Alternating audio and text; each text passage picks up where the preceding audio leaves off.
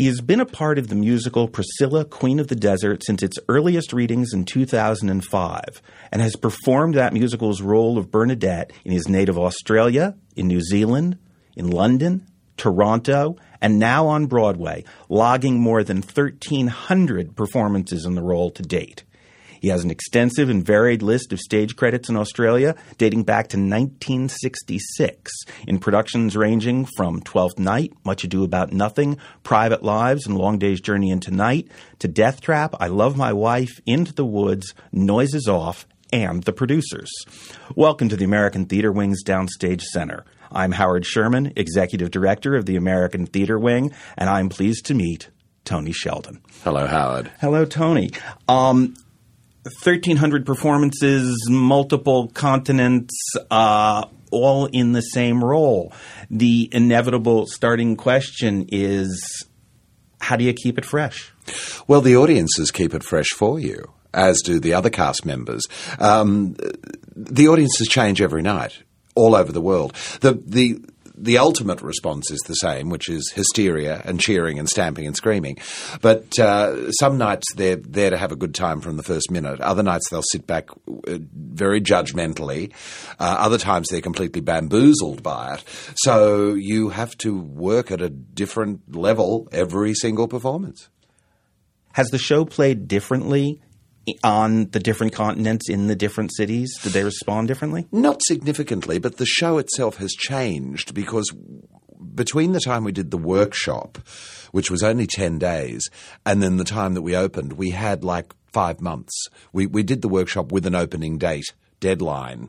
So we never really did the work that we needed to do. We were trying to fix how to make the bus work and how to fly the, the divas in the air. Which is all very important for your process. It, it well, exactly. so we, we never really worked on the script. Mm-hmm. And uh, what the past five or six years have involved have been finding the, the correct story arc to make the show work the best. And so the show has changed in that regard, in that the, the structure of the show changes significantly each time we do it. Well, well, tell me about let's leave out the workshop, but when this show first opened in Australia, how different is that from what we're seeing here in the U.S.? Well, the the songs were completely different to start with. Um, there was a, a whole storyline about a singer called Kylie Minogue, who is not as famous in America as she was in Australia and London, mm-hmm. um, because in the film it's about ABBA, but of course all that music's since gone to Mamma Mia.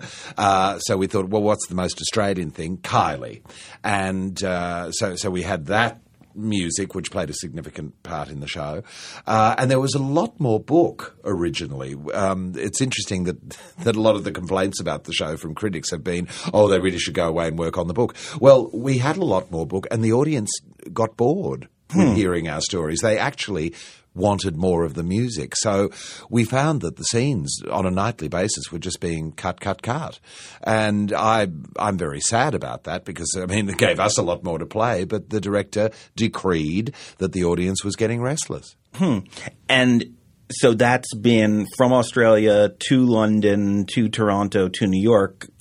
It's really been a winnowing. It, it's we had scenes that went in for one night in New Zealand. Wow. We would we would put in a scene where we sent up um, an inflatable doll as a as an SOS kite, uh, and then it was attacked by a, a vulture, and uh, I mean that lasted one performance.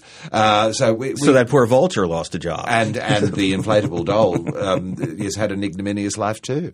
We tried everything, and uh, this is the most streamlined uh, incarnation of the show thus far. So has the character of Bernadette, who of course all the characters began in the film, immediately there's a transition to the stage.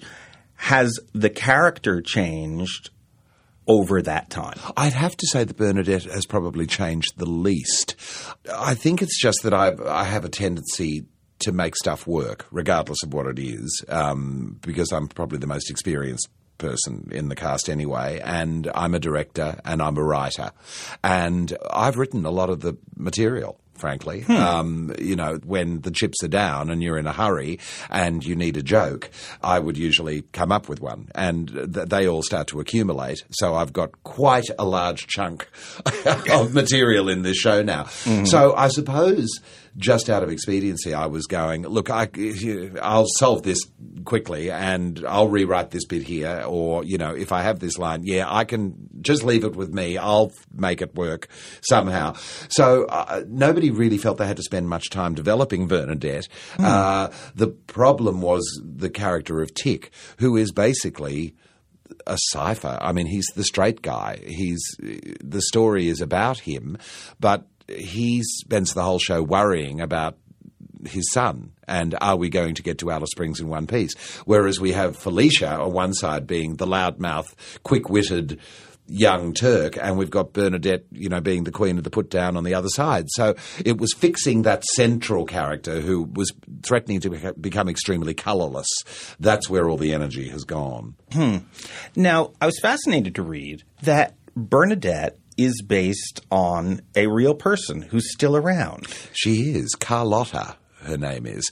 Um, I don't know how much Stephan Elliott, the, the creator of the original film, acknowledges this, but Carlotta was the star of a club called Les Girls, which was a, certainly a very real place in Sydney, and she was the first public sex change in the 60s. There was a lot of publicity about uh, one of these pretty boys from this drag club had actually had the operation, and uh, so she's a, she's a national celebrity, and um, it, it's interesting. The first incarnation of the musical that we workshopped was not the film script. It was about what had happened to all those people that the film was based on. Hmm. And it was a young director wanting to make a musical of the film, and he has to chase down the original people to get their approval to make the musical. You can now understand why that script didn't last very long. But there, the I was playing Carlotta, playing Bernadette in the original workshop. And my first scene was Carlotta in a nightclub, drunk, on stage, saying, And they made that film of Priscilla, Queen of the Desert, and they should have cast me because it was the story of my life. And how dare they cast Terence Stamp? Anyway, uh, while we were doing this this reading, I said, Are you going to cast Carlotta in this role? And they said, No, we don't think she'd be able to do eight shows a week because she's not a theatre person. I said, So you're going to do her story twice and take it away from her again? And they all sort of stopped and looked at each other and went, You do have a point. So that was when that script got thrown out and we went back to the Priscilla script. Huh. Yeah. But uh, yes, Carlotta's still around and she's she's touring a show called the Priscilla Drag Show. Well, that's what's so funny is it's it's sort of come full circle. Now she's capitalizing on Priscilla, though she because she never got any money out of it and she never got any acknowledgement, so she's taken the title for herself. But you've never met her. There's never been the photo op. Oh, I've met her. Oh, oh, okay. I've known her. That's uh, I've known her all my life. Actually, I've, I come from a show business family, and Mm. Yeah. we used to hang out uh, quite a Oh, lot. with- around drag clubs and, uh, um, but uh, and yes, they all turned up opening night on Oh, okay. Sydney. There was this phalanx of drag queens all standing around with tears pouring down their face, and all of them saying, "I know it's meant to be Carlotta, but I know you based it on me." And so, of course, I had to say yes to all of them. Um, but uh, yes, Carlotta was lovely and very supportive. But I actually do, I don't base my performance on her. She's a very different. She's like Raquel Welch. She was a great beauty, uh, but she's also rough as guts. She's one. She, she really does talk like that, you know, ah, darling. and I thought, no, no, no, I don't want to do that. I want to make her a little more elegant. So uh, yeah. Interesting. From the time the movie came out to now, when we look at the show, I'm fascinated that now it is sold as a family musical. And I'm not sure that when the film was first done, it might have been thought of that way. Do you do you think that time has changed people's perception of this story, or or No, we, we we made a deliberate decision to tone it down. Um, I was so embarrassed by some of the material in the workshop that I, I asked them to, to remove the child from the rehearsal room. Uh, the, the the little boy who was playing Benji. Uh, I said, "You can't have a kid in the room while we're saying these things." It it was the film is very rough in terms of, of language. And I was very offended by the film when I saw it. I didn't like it at all. Um, so we we had to look at the long term of the future of this show. So everywhere we've brought it, it's had the rough edges polished off it. But that hasn't always been our decision. I mean, I think that's what makes the show unique, is that it's got that really Australian rat bag sensibility, and that it's it's the same way about the look of it. I mean, it's very elaborate, but it's also it's not glamorous. It's it looks as though it's pieced together with a glue gun and a stapler, which is what the film was. Hmm. And um, but it's interesting that in each country we played, the the local producers have, have been frightened of the content. So when we went to England, we there was a lot of pressure to take out the swearing. And we fought it and fought it and fought it. There was also a lot of pressure to take out all the Australian references. And at one point, you know, we had the Queen walking through the show. And I said to our director, I think on the night of the first preview, there is nothing to make this show unique. We could be anything from anywhere. And I said, and I think we've made a grave mistake. So we bit the bullet and we put everything back in. And then when we came to America, the same pressure. Interestingly, a lot of it came from Bette Midler to uh, to take out the, the bad language. One of your producers. Yes, yes. To take out the bad language. Um, Of but- all people. of all people, yes. But I think, I mean, it's interesting that somebody who's made their career on vulgarity. Um, but again, she was looking at the long term thing, and, and we, we want this show to appeal to middle America. But again, I waved the flag and said, you know, we, we just don't want to become this bland show. The, the swearing has a lot to do with what the, the character of the show is. Fascinating. Well, you've already mentioned it. You you come from a showbiz family. You were on stage uh, as one of Fagin's boys in the production of Oliver at age seven. Uh, no, I started in television at the age of seven. Oh, okay. I um, because by then my parents had moved on to being the creators of the Tonight Show, like the Johnny Carson show out there. Huh. My father uh, went from being a dancer; he was um, the first steam heat dancer in Australia, which made him the first Fosse dancer, basically in Australia um, in the fifties. He moved on to becoming a television producer, and my mother, who was a leading lady in musical theatre in Australia, became the the sort of the Rosemary Clooney of Australian television, five nights a week, and uh, so they from when I was legally old enough to perform on my seventh birthday, I w- was allowed to perform a song. on That's the limit show. in Australia? You have to be old. seven. You got to be seven. That's child welfare uh, rules, and the response was so great because there was no kids on primetime TV that I was offered a contract, and I stayed there for two years as a regular. And uh, so that was my grounding. I, Did you start as little Tony Sheldon? no, Butch. Butch was my nickname. Butch Sheldon. I, how times have changed. Uh, yeah, Butch. Butch was my nickname from the time I was a baby, and so I was known as, as Butch Sheldon. And uh, I did comedy sketches. I sang. I danced. I worked with the, the guest stars who were on that week, and uh, that was sort of my grounding. And by the time Oliver rolled around, I was uh, ten. Okay. And uh, I was one of the one of Fagin's kids in that, and I did that on and off for two years until I was twelve, and then I was retired until my schooling was finished. Well, obviously, your parents had no problem with you being in the business. They put you into the business. Well, they they were showbiz children themselves. Uh, my grandparents were stars in vaudeville. And uh, my grandmother introduced Secondhand Rose in Australia, and both my grandparents on both sides were comics. And my aunt, Helen Reddy, um, of course, is a Grammy Award winning singer and songwriter. So um, it, it was the family business. It was just something you did. And uh, my parents wanted me to have a solid schooling because they would have preferred that I chose something else. But it was the only topic of conversation in, the, in our house. I mean, you couldn't escape it. So, yeah. Well, there was something interesting I read in an interview with you where you said that um, it wasn't that you necessarily just had celebrities in the house all the time, but your family was all part of the business. Yeah, it, it was everything. I mean, the only music that was played were Broadway cast albums, and and uh, my father was selecting material for people 24 hours a day for the people to be on the TV show. And my mother was always learning songs and learning sketches. And so it was all I ever heard. And it, I used to hate going to school and leaving the house because it was so mundane and I couldn't talk to kids my own age. I could only really relate to show business. But the interesting thing was that I was never as talented in any of those fields as the people around me. Um, I couldn't sing like Helen and, and Mum. Uh, I certainly couldn't dance like my father because I didn't have the lessons. My dad didn't want me to have dance lessons, hmm. so I was never allowed to go. Um, so by the time I turned 17, I had to re- and, and, think, all right, am I going to make a living in this business? What had happened was that while I was at boarding school, I discovered school plays, and I was doing Pinter and Stoppard and um, J.B. Priestley, and, and, and I discovered I had a talent for classical acting. So the family business was really musical, yeah. dance, singing, yeah. and so you only went so far to be a renegade as to do plays. Yeah, yeah, that, exactly. That was breaking with the tradition. It was, yes. I mean, how how rebellious could I be? So when you finished secondary school. Did you go to college for no, a degree? I didn't. I left school early. Uh, my my father had committed suicide when I was eleven. My mother had developed a drug addiction to um, a prescription drug, which in Australia was called pethidine.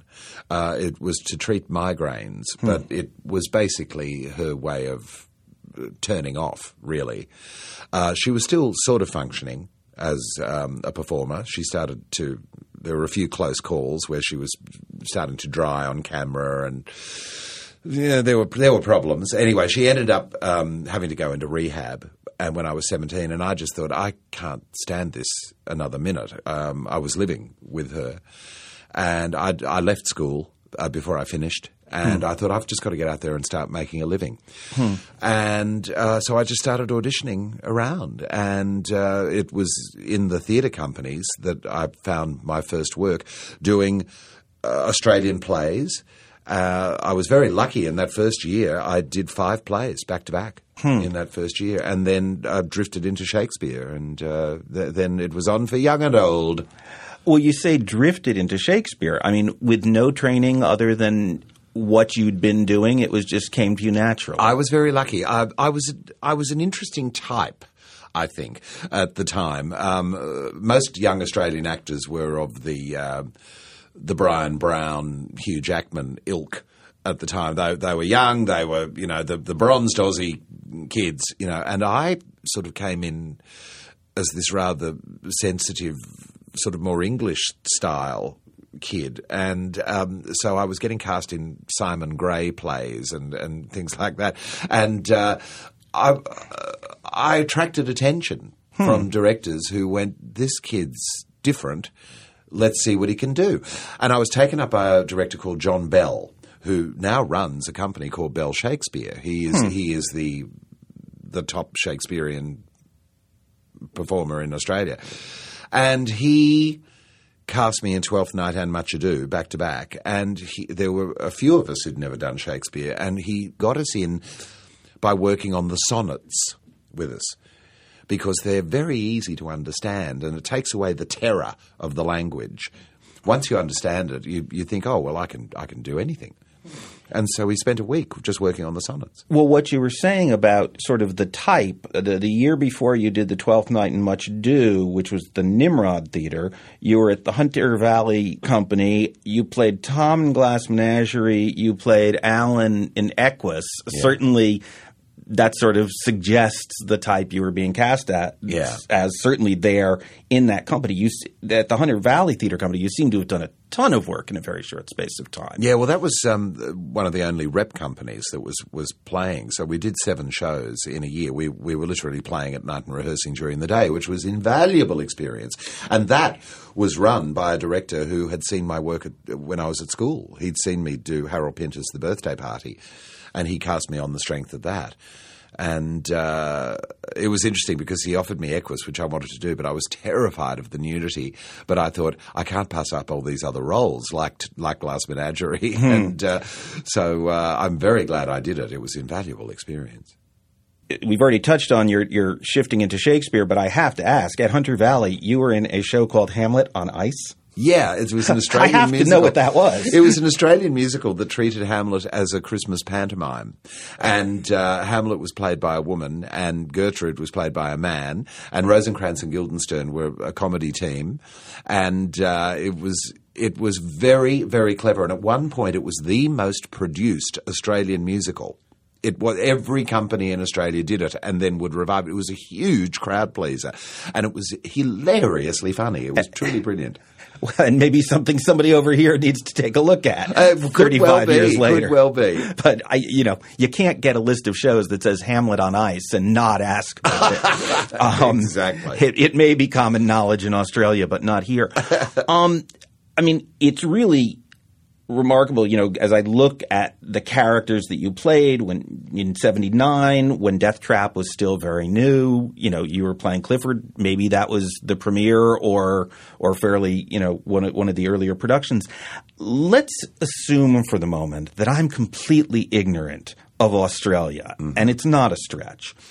Where are you doing all of this work? Is this all in Sydney? Are these in different towns? They're in different towns. Yeah. Um, there, there's basically there's the Sydney Theatre Company, the Melbourne Theatre Company, the Queensland Theatre Company, the South Australian Theatre Company, the Western Australian Theatre Company, and they are terrific company. I mean, like Cate Blanchett runs the Sydney Theatre Company now. Now, sure. Yeah, um, and they they program an entire year, and they bring in guests uh, to to appear in each show.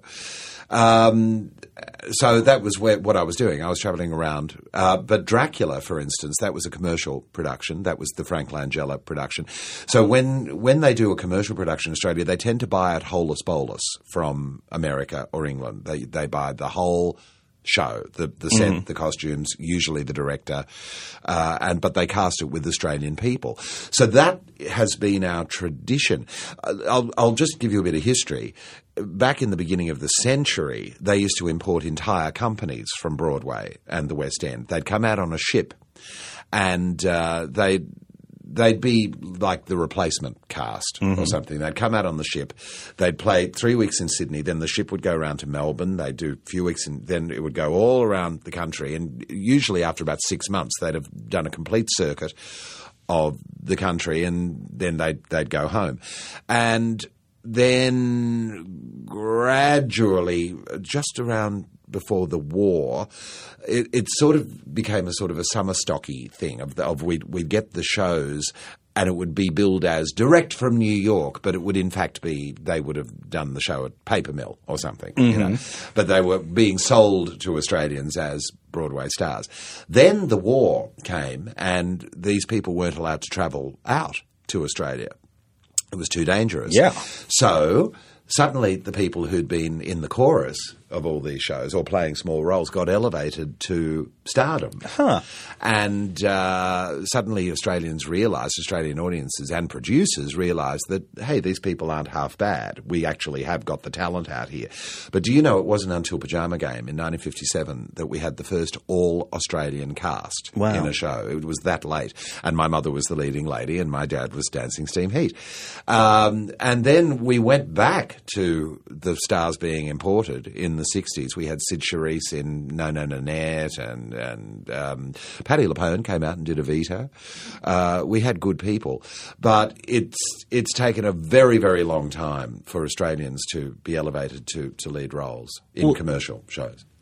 coming back then to the theater companies in America, the rise of the resident local theater company was really began in the early to mid '60s. Yeah. was that the same in Exactly- Australia? that exactly other the than these commercial tours, this is when these theaters began to Yeah, grow. it started in Melbourne uh, with the Melbourne. that was called the Union Theatre, and uh, the original troupe included Zoe Caldwell. And uh, that was the company that sent over Summer of the Seventeenth Doll to Broadway with the the first all Australian cast in in the fifties, and so and it then it was made into a movie with Ernest Borgnine and Angela Lansbury and John Mills and Anne Baxter, and that was the first time Australian theatre w- became part of the world scene, and that was as a result of this company in Melbourne. So that was the late fifties, um, and there was a company called the Old Tote in Sydney during the the sixties, and then yeah, so so over a period between the late 50s to say 1970 was when all those companies became established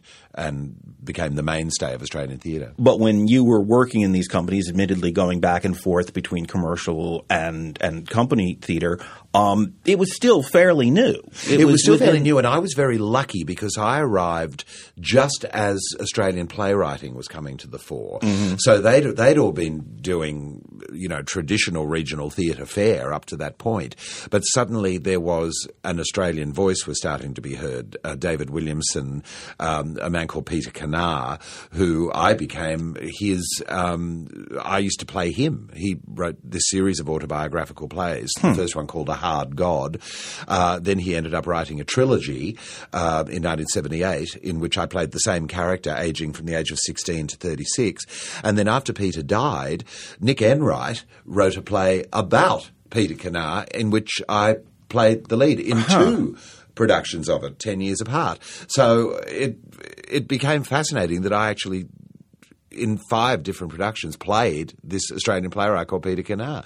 And at the same time, I was doing Glass Menagerie and Long Day's Journey. So I thought, golly, I'm not only playing Peter Kenna, I'm playing Eugene O'Neill and, and Tennessee Williams, and I, I was I was the playwright surrogate there for a while. Well, as I'm looking at these credits from the 70s, the 70s was also the period when Australian filmmaking began to blossom. And certainly by the late 70s, we started seeing Gallipoli, Breaker Morant, um, probably not until the early 80s that we saw the Mad Max films. Um, were the two industries separate? Be- Yeah. because certainly, as somebody who was doing major roles in the theater community, we didn't see you didn't develop into somebody who is working in the film industry. No, there, there was very little crossover. Um, directors were very leery of uh, theatre people at the time. So the people who were film stars at the time tended to be created either straight out of drama school, like Mel Gibson and Judy Davis, uh, or they literally were they came out of nowhere. Um, people like Bryan Brown had been struggling in England, and he hated the the scene, the theatre scene in Australia. He thought it was pretentious and and too arty, and so that, as I said, there was that that rough as guts Australian character that couldn't find a place for itself in in Australian theatre um, a lot of the time. That went straight into into cinema. I I auditioned for my brilliant career with Judy Davis, and she absolutely terrified me at the, the screen test. She was staring me down through the whole test, and I I, I was a shaking wreck. Uh, Uh, I I simply uh, could not adapt to the camera. So I thought, no, I'm I'm actually very happy doing what I'm doing. I think I'll just bypass all that. Thank you. There are, as you mentioned, Australian plays, and I have a, there are some plays listed here that I have that I know nothing of. I don't know if you know which were significant, which were they got done once. But what strikes me as fascinating is in some of the interviews I read with you, you said that a watershed moment for you was Torch Song Trilogy. That was because it was a it was a commercial production, um, and I had pretty much been beavering away at, in the regional theatres and doing very well for myself. I was very happy. I was always in work, and I was winning awards, and I had a reputation, a qui- quiet reputation. And a friend of mine saw Torch Song off Broadway. And or must have been on because Well, it was off originally, Yeah, so there was the opportunity. and uh, brought the published script back, which was that very very long version, the three one act version, Right. rather before it all got The actual trilogy, Yeah, yeah. yeah. And I read it and I thought I I could do this. I, I suddenly uh, thought I have to go for this role, and uh, so I worked and worked and worked on it, and uh, I got it. It was interesting that Peter Pope, the the Broadway director, came out, and he, he I think he had it in his head that people had to sound like Harvey. there Because- aren't many. Well, there aren't, and um, he said, "I'm worried that your voice is is too good."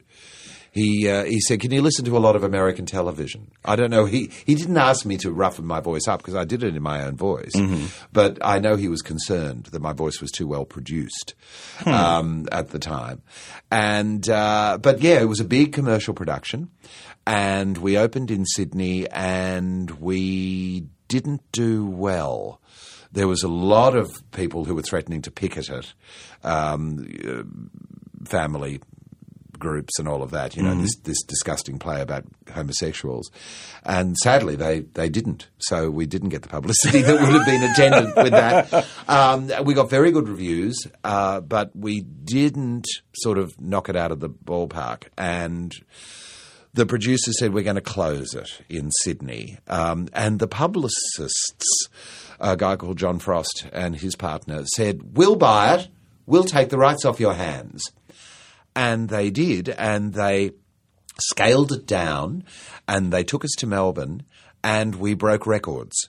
We they put us in a small theatre, and we ran well over a year. We became the longest running play in 25 years or something.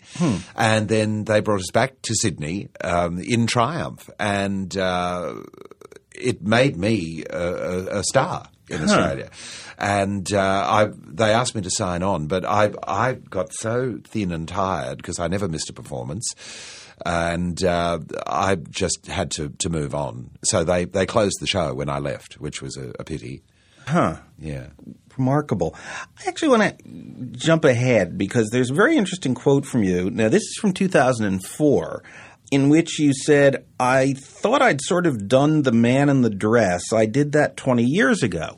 The irony being, you were not talking about Priscilla. You were talking about when you were approached to play the role of Roger De Bris in The Producers. Yeah. So, first of all, let's hear the story about why you decided to do, you know, a role that involved drag again when you were resistant to it. It sort of was out of my hands. I wanted to play Max Bialystock. Mm-hmm. And uh, in fact, I was determined to play Max Bialystock. And they said, the producers of the producers, the Australian producers said, um, we're videotaping people to send to Mel Brooks. And they had a little wish list of three people, three or four people that they were going to film, and a few Leo Blooms as well. And I said, You have to let me audition for this. You simply have to let me audition for this. This is not fair. Well, I was the first one. And they came in so half hearted about it. There was no preparation. There was nobody to read opposite me. Um, so I had to pretty much direct my own audition. And I think I was seen at a disadvantage because I'm told that later they, they took what I did as the template and they built a set for people and they costumed them and, you know, they brought in other actors to read with them and, and they were fabulously showcased whereas I was not. And I know it was because they wanted me to play Roger from the beginning. They wanted to submit me as Roger. And I said, I don't want to play that role. I don't like that role. Uh, it just didn't appeal to me. I felt, felt it was very one note. And uh, I thought, no, I've, uh, I know I can do that. There was no challenge.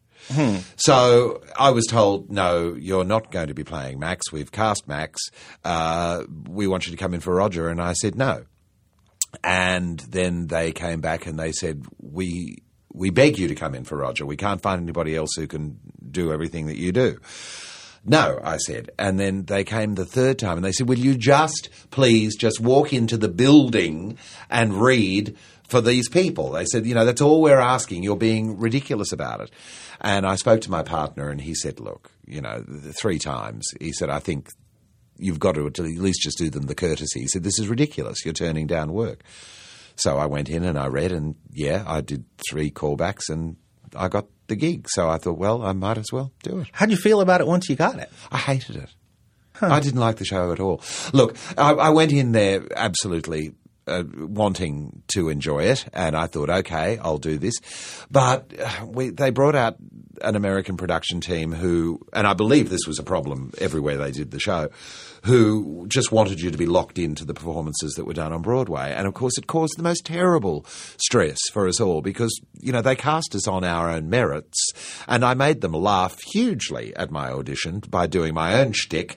And then they gradually pared all that away and said, no, we want you to be Gary Beach. Hmm. To the extent of dyeing my hair black and, and uh, literally just pasting a performance onto me that I didn't want to do. Hmm. And at one point, I think it was about five weeks into rehearsal, they said, Now, can you and the actor playing Carmen Ghia just come up with a little bit of business here? And I said, No, I can't. I, you, you're going to have to tell me what you want me to do. I have lost the ability to think for myself. You have knocked it out of me. Because that was what they did. They didn't want us to think for ourselves, they mm. wanted us to copy what was done on Broadway. And Mel Brooks came out uh, for the previews and s- saw what had happened to the two leads, and he actually said, "What have you done to my stars?" And he sat in the dressing room with them for three hours and said, we cast you because you are the Australian Nathan Lane and the Australian Matthew Broderick. But they were so brainwashed, they couldn't turn back, hmm. you know, at the last minute. So they were stuck in, we were all stuck in performances we didn't want to give. Uh, it it was all lovely, and you know we won the appropriate awards and all that, and then. We, the show didn't do very well in hmm. Australia because they didn't get it. They, it was too Jewish. It was too Broadway. I mean, th- those Boris Thomashefsky is in the first line. You know, the, you're doing jokes about theatre in the round to an Australian audience who basically didn't know what theatre in the round was. You hmm. know. So actually, most people in America don't either, but well, that's yeah, another story. Yeah, it just there was no concession made to the fact that maybe this was a, a different audience. That hmm. you know, and it was interesting that we we had a layoff after Melbourne. And I was despondent. I was absolutely, I've never been so unhappy. I used to go home every night and just think, how can I make this my own? But of course, you can't without subverting the material. You've got to play it one way. It's so cartoon. So you'd have probably had the same problem had you managed to get cast as Max. I probably would have. Was there a take? I'm just curious, not not to dwell on on a production that you didn't enjoy being in, but um, did you have a take on Max that you think might have worked within the stricture of the script? Um, Had you been given the freedom to do it? I, I was never allowed to develop it, so mm-hmm. I don't don't know. Don't know. Okay. Um, I mean, we were all being ruled by what we'd seen in the film, and that material was what we thought we could take and, and make it our own. I knew I right. could play that style. I knew I could do being an old vaudevillian. Hmm. I knew that was what was required. It's funny because sitting here and only meeting you for the first time and having seen you in Priscilla, I don't sit here and say, gee, I think of him and Zero Mostel for the I, same I roles. know, I know, absolutely. but you know, I'm a character actor, right? And uh, so it, what was interesting was uh, I was about to say we, we had a layoff after Melbourne and uh, for five weeks, and I went off and did another show. I went off and did a play by Stephen Sewell, in which I played um, uh, an American uh, head of a college who was a womanizer, and uh, he was a villain. And I suddenly said to myself, "You can act. You're not an idiot." I'd, I'd lost confidence in my own mm. ability as a result of doing producers. So I went back into producers with renewed vigor. And the first thing they said to us was, the Americans aren't coming back. So we went, we all went, yay! We went back into rehearsal for two weeks with just us. And we found our own way back into that material with our own sensibility. Well, suddenly the material came to life because we weren't hmm. being puppets. We were, we had our own take on it. And the entire show just blossomed, and so for the for the Brisbane and the Sydney seasons, it was a much much better show, and we actually did well, a lot better because it was livelier and it was funnier, and it was the same show, and we were doing the same jokes. We just weren't trapped like robots in doing somebody else's performances. Well, I jumped ahead, bringing up this this issue of of the woman playing playing a man in a dress again. It seems like that quote sort of a misnomer. It wasn't the man in the dress issue. It was that you wanted another part. Yeah. So so when Priscilla came along, it wasn't like you were thinking, "Oh God, another drag performance. Well, I mean, it's so you. I'm sure the same thing here. It's so easy to get pigeonholed. People have Right. very short memories, and I played a lot of gay. Well, not a lot, but I played three or four gay roles in my early twenties. And I remember uh, one of our premier theatre critics um, from the newspaper, The Australian, a wonderful woman called Kathleen Brisbane, um, Katharine Brisbane, came to me and after one of those performances and said, "Yes, very nice again, dear. You really must stop playing these roles." And I took that on board and thought, "Yeah, she's absolutely right. I've got to move on." And so I didn't play any gay roles until Torch Song. And then, of course, that put me on the map again as being the, the, the guy who does the gay roles. So when, when Roger came around, I'd, I'd managed to get away from all of that, you know, and I, I was loath to fall back into the, the pigeonhole. And of, because I scored such a big success as Roger, and people were saying, of course, the role you were born to play. And I thought, oh, yeah, all right, okay, here we go. I'm trapped again. Mm. So when Priscilla was mooted, yes, I, I, it was the last thing I wanted to do. I really had no interest whatsoever, and particularly as I hadn't liked the film. Except, interestingly enough, Bernadette is not a gay role. Well, no, she's not, and that was that was the turning point because I thought. I'll do the workshop because I want to work with Simon Phillips. I'd never worked with Simon, and he was running the MTC at the time, the Melbourne Theatre Company. And uh, I knew it was a 10 day workshops, and I thought, well, I'm also, I can use my dramaturgical skills and my directing skills to sort of help out. And it was the fact that it was a woman. So I thought, oh, okay, this is this isn't a drag part. This is something entirely different. So it was whether I could get into that brain space and pull it off.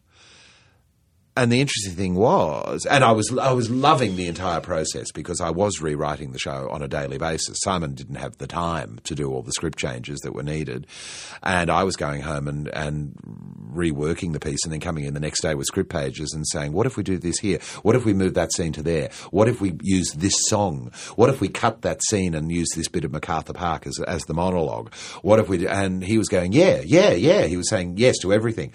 So my creative juices were flowing, and I was loving the entire process, and I fell in love with the project. And when we did the presentation, it wasn't in costume. I had a full beard, and I was wearing shorts. It was midsummer and sneakers, and I saw all the people who were watching, we had all these big producers who were in looking at it, and all the creative people were there, and they bought what I was doing. Hmm. And I thought, if they can buy me looking like this, then you know what will I be like in lovely frocks? Huh. Fascinating. Now, you have mentioned several times writing and directing. It seems that you've done, at least as I understand it, smaller musical shows for individuals that you've created shows are these cabaret pieces are they full theater pieces No, they're tell me about they're this work. cabaret pieces mostly, but I didn't ever write a musical. I wrote a couple of plays that were done at drama schools. Yeah, well, yeah, mostly, and I also wrote for television for, for many years. I wrote soap operas, so I learnt that skill. I was a storyliner on uh, soap operas for television, as well as as writing scripts. So that that was a, a skill that I developed. But uh, yes, I, I I wrote for all the premier music theatre performers in Australia and put together their club acts, selected their material, wrote all their pattern, directed the shows, lit them, did the whole thing, and never did one for myself because I didn't know how to present myself. And I also had that inferiority thing of, oh, I'm not as good as everybody else.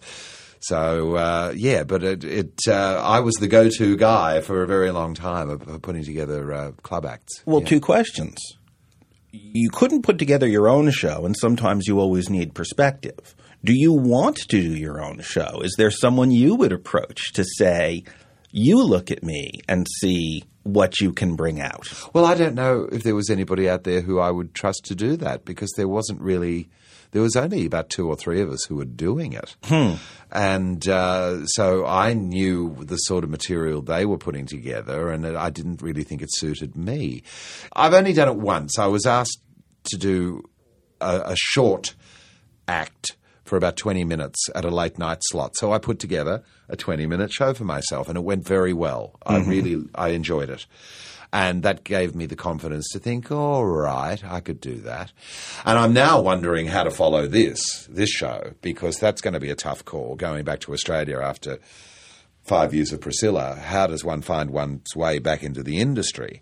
Hmm. And I thought, mm, well, David Campbell's now running the Adelaide Cabaret Festival, and they're bringing out all these people from America. And I noticed they were bringing out Bryan Batt.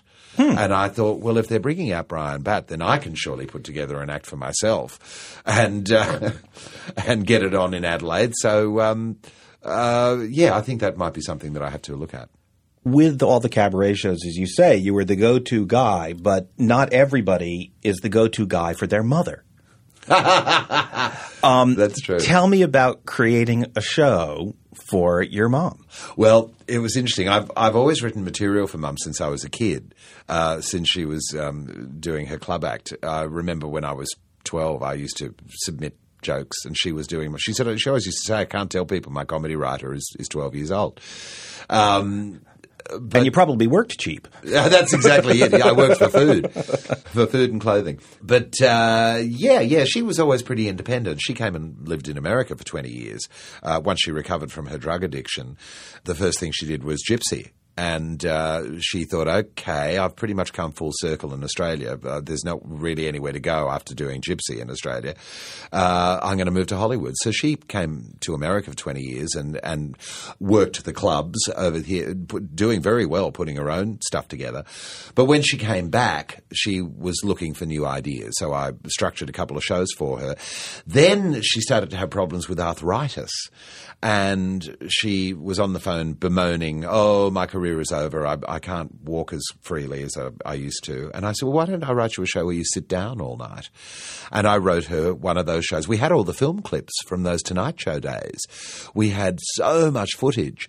So I said, "I'll write you a show where you sit in a lovely big armchair with a screen behind you, and um, you're telling the scrapbook of your life. And then whenever you want to sing, you get up out of the chair and you you move and you sing. But it meant she could rest between numbers. She hmm. wasn't on her feet for two hours all night.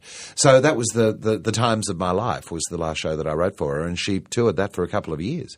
Hmm. And she's still around and still performing? She's still around. She's 70. She's just turned 79. She is having real problems now with the arthritis, but she announced her retirement to me over the phone three weeks ago. And she went, I don't know what I'll do. I'll probably go into public relations or something.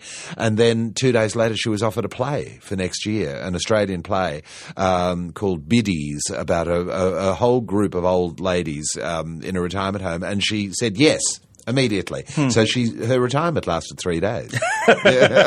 well, she wouldn't be the first person to do that. Exactly. So. Going back, as I said, not knowing the Australian pieces that you appeared in, could you perhaps pick a couple that you're particularly proud of, both because of your work and because they're plays that you felt were important plays that are probably not familiar to Americans or even necessarily Europeans. There's one play that I would very much like to see have a, another life. It was called Inner Voices. It was one of the first plays by a very prolific playwright called Louis Nowra, and it's about a hypothetical situation where Catherine the Great of Russia had a son that she had hidden away, Ivan and uh, she had him hidden away because she didn't want anybody to succeed her on the throne. And he was kept in prison. Now, I believe this might be based on a true story that there was a, a, a hidden prince during that period. He, nobody ever spoke to him, so he hmm. had no knowledge of anything other than his own name. And you played Ivan. I played Ivan, and it's an extraordinary role because it, he's an, an idiot. And uh, what happens is these two corrupt prison guards discover his existence and they decide to overthrow Catherine and put this puppet emperor on the throne, knowing that they can rule Russia through this boy. Uh, but what happens is this boy, who can only say his name, is that they try and force feed him information to get him to speak so that he can speak to the people. And it drives him insane. And he becomes a lunatic and he basically becomes Ivan the Terrible and ends up killing everybody and running Russia through terrorism. Hmm. So it's an extraordinary role because the boy does. I, I nearly turned it down because I flicked through the script and I said, "Oh, this character has no lines."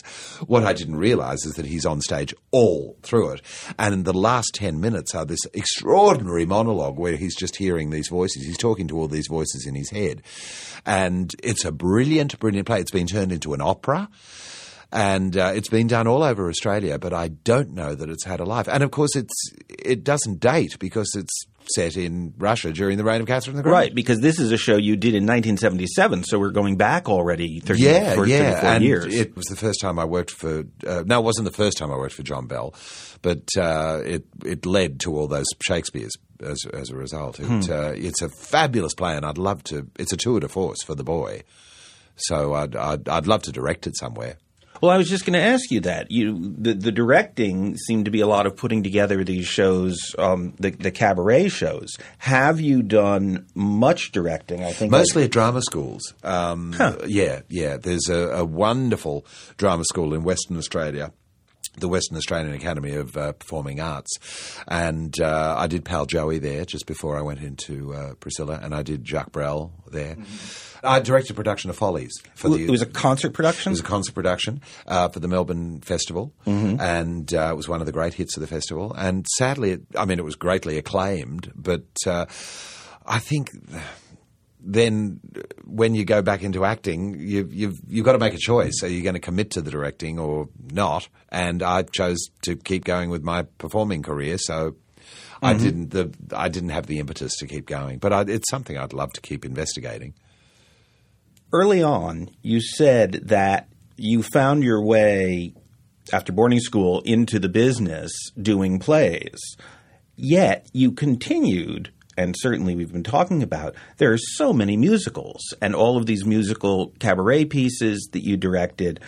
Was it that you began to think of yourself differently as a performer and gained a confidence in doing musicals? Because you said you, you didn't dance like your father, you didn't sing like your mother.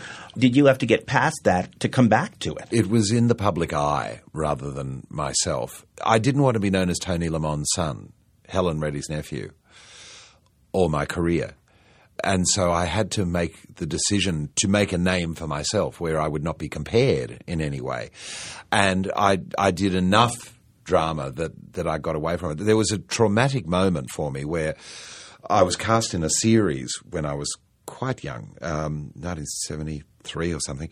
Um, I was a regular cast member in this series called The Unisexers, about a commune of people making jeans, young people living together and making jeans, unisex jeans. And uh, it was the biggest flop of, of all time. but after I'd been cast in the show and I'd done about 10 episodes, my mother was cast in the show as my mother, as the character's mother. Well, I was devastated. I was absolutely devastated because this seemed to me a retrograde step, and and I was on the phone to her saying, "Oh well, you, you know, they're, they're all going to think I got the job because of you." And and my mother said, "Look." Do you want me to quit? Do you want me to quit the series? I'll quit the series if that's what you want me to do. Well, that brought me up short. I thought I'm taking food out of my mother's mouth. She said, "She said, listen, Parental guilt translates no matter where you live. Exactly. And she said, Tony, she said, when I was growing up, I was Max Reddy and Stella Lamond's little girl. She said, now I'm Helen Reddy's sister. She said, and in 20 years' time, I'm going to be Tony Sheldon's mother. She said, it's the way the business works. She said, you're just going to have to come to terms with it. Otherwise, you're going to be very unhappy all your life. She said, just think about it. And she hung up. And of course, I had to think about it, and I had to ring the next day and apologise. And and it's I've never ever forgotten her telling me that because it's true. My mother is, you know, she is Tony Sheldon's mother now in Australia, and she's my biggest publicist. You know, she's the one who's ringing all the radio stations now, saying, you know, my son's nominated for a Tony. So uh, you know, she's she's so proud, and she taught me a, a lesson that I had to swallow. And just, I've got to ask, did your aunt Helen play any role in in your performing career? No, Helen left Australia uh, and made her entire career in America. She became an American citizen. Oh, I didn't realize. Yeah, she was- yeah. So she was gone by the time I was 10. Mm-hmm. Uh, and she flew me over uh, to stay with her when I was 15 as a Christmas present to stay in the, the Hollywood Hills just as her first record was breaking. So I got to see her before she became a superstar, and, and she was just on the cusp of it. And that, that was wonderful. That was a wonderful time. And uh, then Mum moved over at Helen's urging, and Helen said, Come on over, come on over. And I went, No, somebody's got to keep flying the flag in Australia. I was the last one to stay, and everybody else had died. And uh, I was getting all the roles I wanted in Australia. I had a fabulous career, and I wasn't ambitious enough to come over and, and want more. I thought I'm perfectly happy doing what I'm doing. You said that you have to start thinking about what it will be like to reintroduce yourself in Australia after so many years with Priscilla, both there and, and abroad. Has there ever been the temptation, and now you probably have more leverage, to do more work here or in Canada or in London? Or, or is Australia really where you just want to be? No, there is a great temptation to uh, to stay here, but of course the problem is I'm the guy in the dress, mm-hmm. and can people see past it? Um, so I literally would have to be starting again if I was here. I would have to be auditioning for roles in my age group that people would have no frame of reference for other than they have seen me playing a woman. Now, I don't want to do any more women roles, so uh, it's it's the question of do I really want to start my entire career from the floor up at the age of fifty six, or do I go back to a country where I am still known? You know, um, uh, it's it's a question I'm going to have to f- face when Priscilla finishes. I'd love to stay with Priscilla as long as possible in New York, so I could uh, check out the scene. Basically, I don't have an agent over here. I don't, you know, I've I don't even have a green card as yet. I'm still here just on a work visa for this one show. So we'll see. Time will tell. in going back to Australia, if you had your absolute choice of what you would do next, what would be next in order to reestablish yourself there after a long period with one show? Well, a play rather than a musical, and um, a really jolly, juicy role for a, a guy. Um, you know, uh, something just to remind people that I can can do all that.